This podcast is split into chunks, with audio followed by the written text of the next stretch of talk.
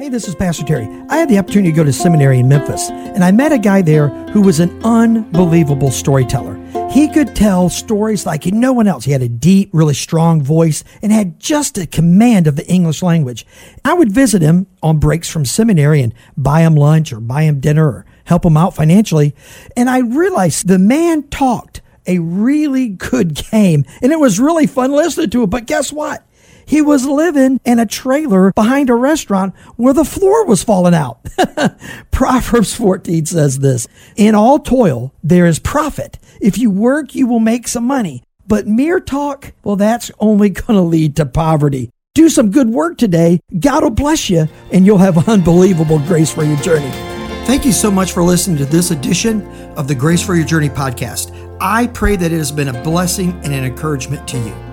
Pass it around if you think it would help somebody. And we look forward to you dropping by again for another episode of the Grace for Your Journey podcast.